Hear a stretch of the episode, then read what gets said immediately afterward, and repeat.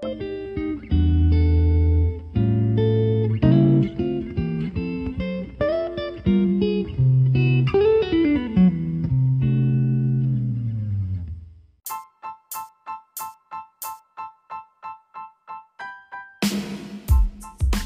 Sobat Gipsy, kembali lagi di Gipsy Podcast. Cicat asik seputar psikologi. Nah, sekarang kembali lagi nih sama gue Dian dan kita tuh kedatangan narasumber podcast yang spesial dan asik banget nih pada sesi kita kali ini. Um, coba dong uh, kenalin dulu nih, perkenalan diri dulu. Halo dia, halo Sobat Gipsy. Kenalin, gue Dwita, uh, mahasiswi psikologi Universitas Gunadarma yang lagi berjuang dan menikmati semester 5 nih. menikmati semester 5 ya. Iya. Oke. Okay. Um, terus kita tuh ba um, bakal ngobrol-ngobrol asik santai nih untuk pembahasan kita kali ini.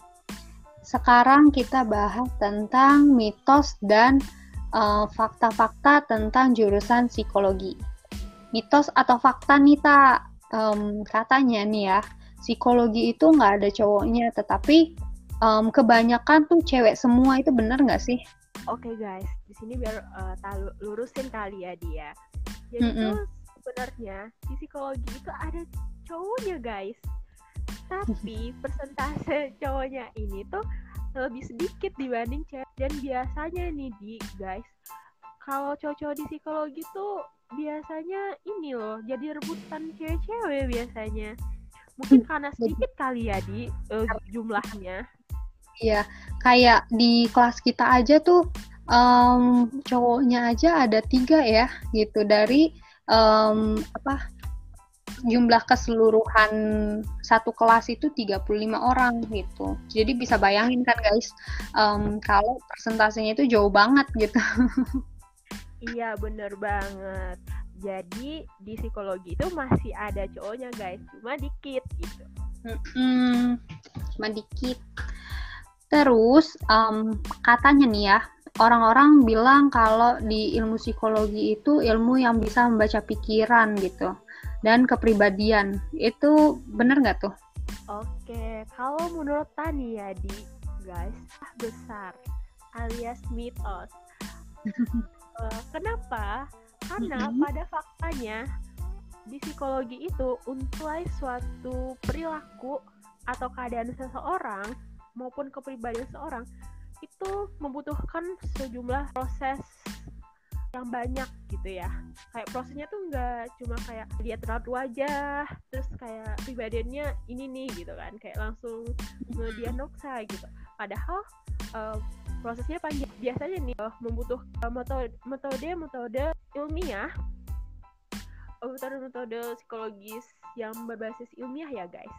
Uh, karena kita di psikologi ini bukan ilmu cenayang gitu. Kita juga biasanya menggunakan uh, banyak tes tes misalnya kayak MBT, CBT dan lain-lain gitu. Dan nanti tuh bakal dianalisa dulu setelah dianalisa barulah bisa didiagnosa itu juga berdasarkan teori-teori yang telah dipelajari. Benar nggak sih Benar banget. Jadi uh, di di ilmu psikologi gitu kita nggak bisa langsung sekali kita ketemu orang langsung bisa baca pikiran tuh nggak banget ya guys. Jadi emang kita tuh perlu yang namanya tuh uh, butuh serangkaian tes yang akan menilai diri kita sendiri gitu. Maksudnya kepribadian kita tuh di mana gitu. Jadi nggak nggak nggak semudah langsung ngelihat orang bisa tahu nih. Orang itu tuh um, apa sih um, apa namanya maksudnya langsung tahu orang itu kepribadiannya di mana gitu. Terus um, katanya nih ya di psikologi itu nggak ada hitung-hitungannya. Itu mitos atau fakta tuh? Itu adalah mitos ya guys. Karena di psikologi kalian bakal bertemu dengan angka-angka nah biasanya nih dari semester 3 ya di kita. Nah mm -hmm. itu tuh kita bakal ketemu nih yang namanya statistika dan ada juga uh, metodologi kuantitatif yang mana basicnya emang angka-angka lagi nih ketemunya gitu kan. Jauh-jauh dari angka lagi ya. Ya bener banget nggak jauh dari angka. Belum lagi psikometrik belum lagi konstruksi alat tes dan lain-lain kan di jadi tuh hmm. kalau yang niat awalnya kayak pengen ngehindarin angka-angka dan perhitungan kayaknya salah besar. uh, salah besar ya guys. Karena kita masih nah. ketemu dengan angka-angka dan hitung-hitungan. Betul. Jadi di apa namanya di semester 3 awal-awal gitu ya itu kita bakal ketemu yang namanya matematika lagi. Kita bakal ngitung-ngitung lagi gitu. Nggak nggak bakal jauh-jauh sama yang namanya hitung-hitungan. Karena kita um, di metode penelitian kuantitatif nih terutama itu basicnya adalah angka-angka. Jadi nggak um, nggak ini deh nggak bisa jauh-jauh dari apa namanya angka-angka tersebut gitu guys. Iya Hmm, terus katanya nih ya, kalau mitos apa fakta tuh? Katanya di ilmu psikologi itu kita tuh harus bisa bahasa Inggris. Oke, jadi guys, uh, di psikologi itu kita nggak wajib sebenarnya bisa bahasa Inggris tapi mm -hmm. kita diwajibin paham dengan bahasa Inggris. Kenapa? Karena uh, kalau kita cari referensi-referensi nih di biasanya ya kita kalau mau hmm. bikin PPT gitu kan atau paper nah biasanya kita tuh uh, bakal ini disuruh carinya jurnal-jurnal asing gitu kan dan juga eh, buku-buku maupun ebook-ebooknya yang memang basicnya tuh bahasa Inggris semua mm, nah betul. ya, uh, ya uh, terus uh, juga kadang tuh uh, dosen ngasih PPT-nya juga bahasa Inggris. Kadang ada nih beberapa dosen yang ngajarinya pakai bahasa Inggris gitu. Kalau misalnya pengucapannya kita nggak pasti juga nggak apa-apa. Kalau menurut saya nih di, tapi mm -hmm. kita harus uh, paham dengan apa yang kita baca dan apa yang kita lihat dan apa yang kita dengar. Jadi kayak itu tuh kalau bisa dibilang kayak fakta.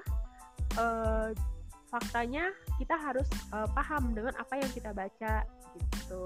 Apa yang kita lihat dan apa yang kita dengar. Dan yang mana tuh basicnya emang kebanyakan dari bahasa asing terkhususnya tuh bahasa Inggris gitu guys.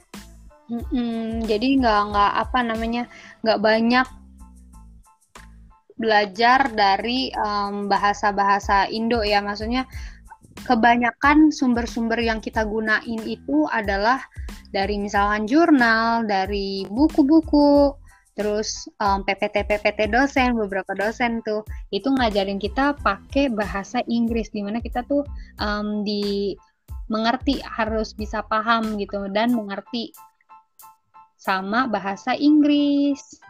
Nah, benar banget guys. Um, terus katanya tuh di psikologi itu mitosnya ya atau fakta nih? Katanya sekalian rawat jalan ya. Itu benar nggak sih? Oh, itu adalah fakta. Kenapa? Karena kita di psikologi itu kan belajar nih tentang manusia uh, perilakunya gitu kan. Terus kita juga bahas tentang isu-isu apa kesehatan mental gitu kan. Dan juga penanganan penanganannya nah dari situ tuh kita bisa nih uh, kayak menerapin ilmu-ilmu yang dikasih dosen itu dan apa yang kita baca Nah, itu tuh bisa kita ini kita praktekin langsung nih kepada uh, kehidupan kita sehari-hari gitu. Jadi uh, makanya bisa dibilang tuh kita sekalian berobat jalan gitu. Jadi itu adalah fakta karena um, di karena kita bisa mengatasi masalah-masalah kesehatan mental yang kita alami dengan um, mengaplikasikan atau mengimplementasikan pada kehidupan kita. Dan uh, tentunya banyak banget ya, maksudnya tuh yang bisa kita ambil dari ilmu-ilmu psikologi. Tentunya adalah dengan cara kita mengatasi masalah-masalah kita sendiri ya.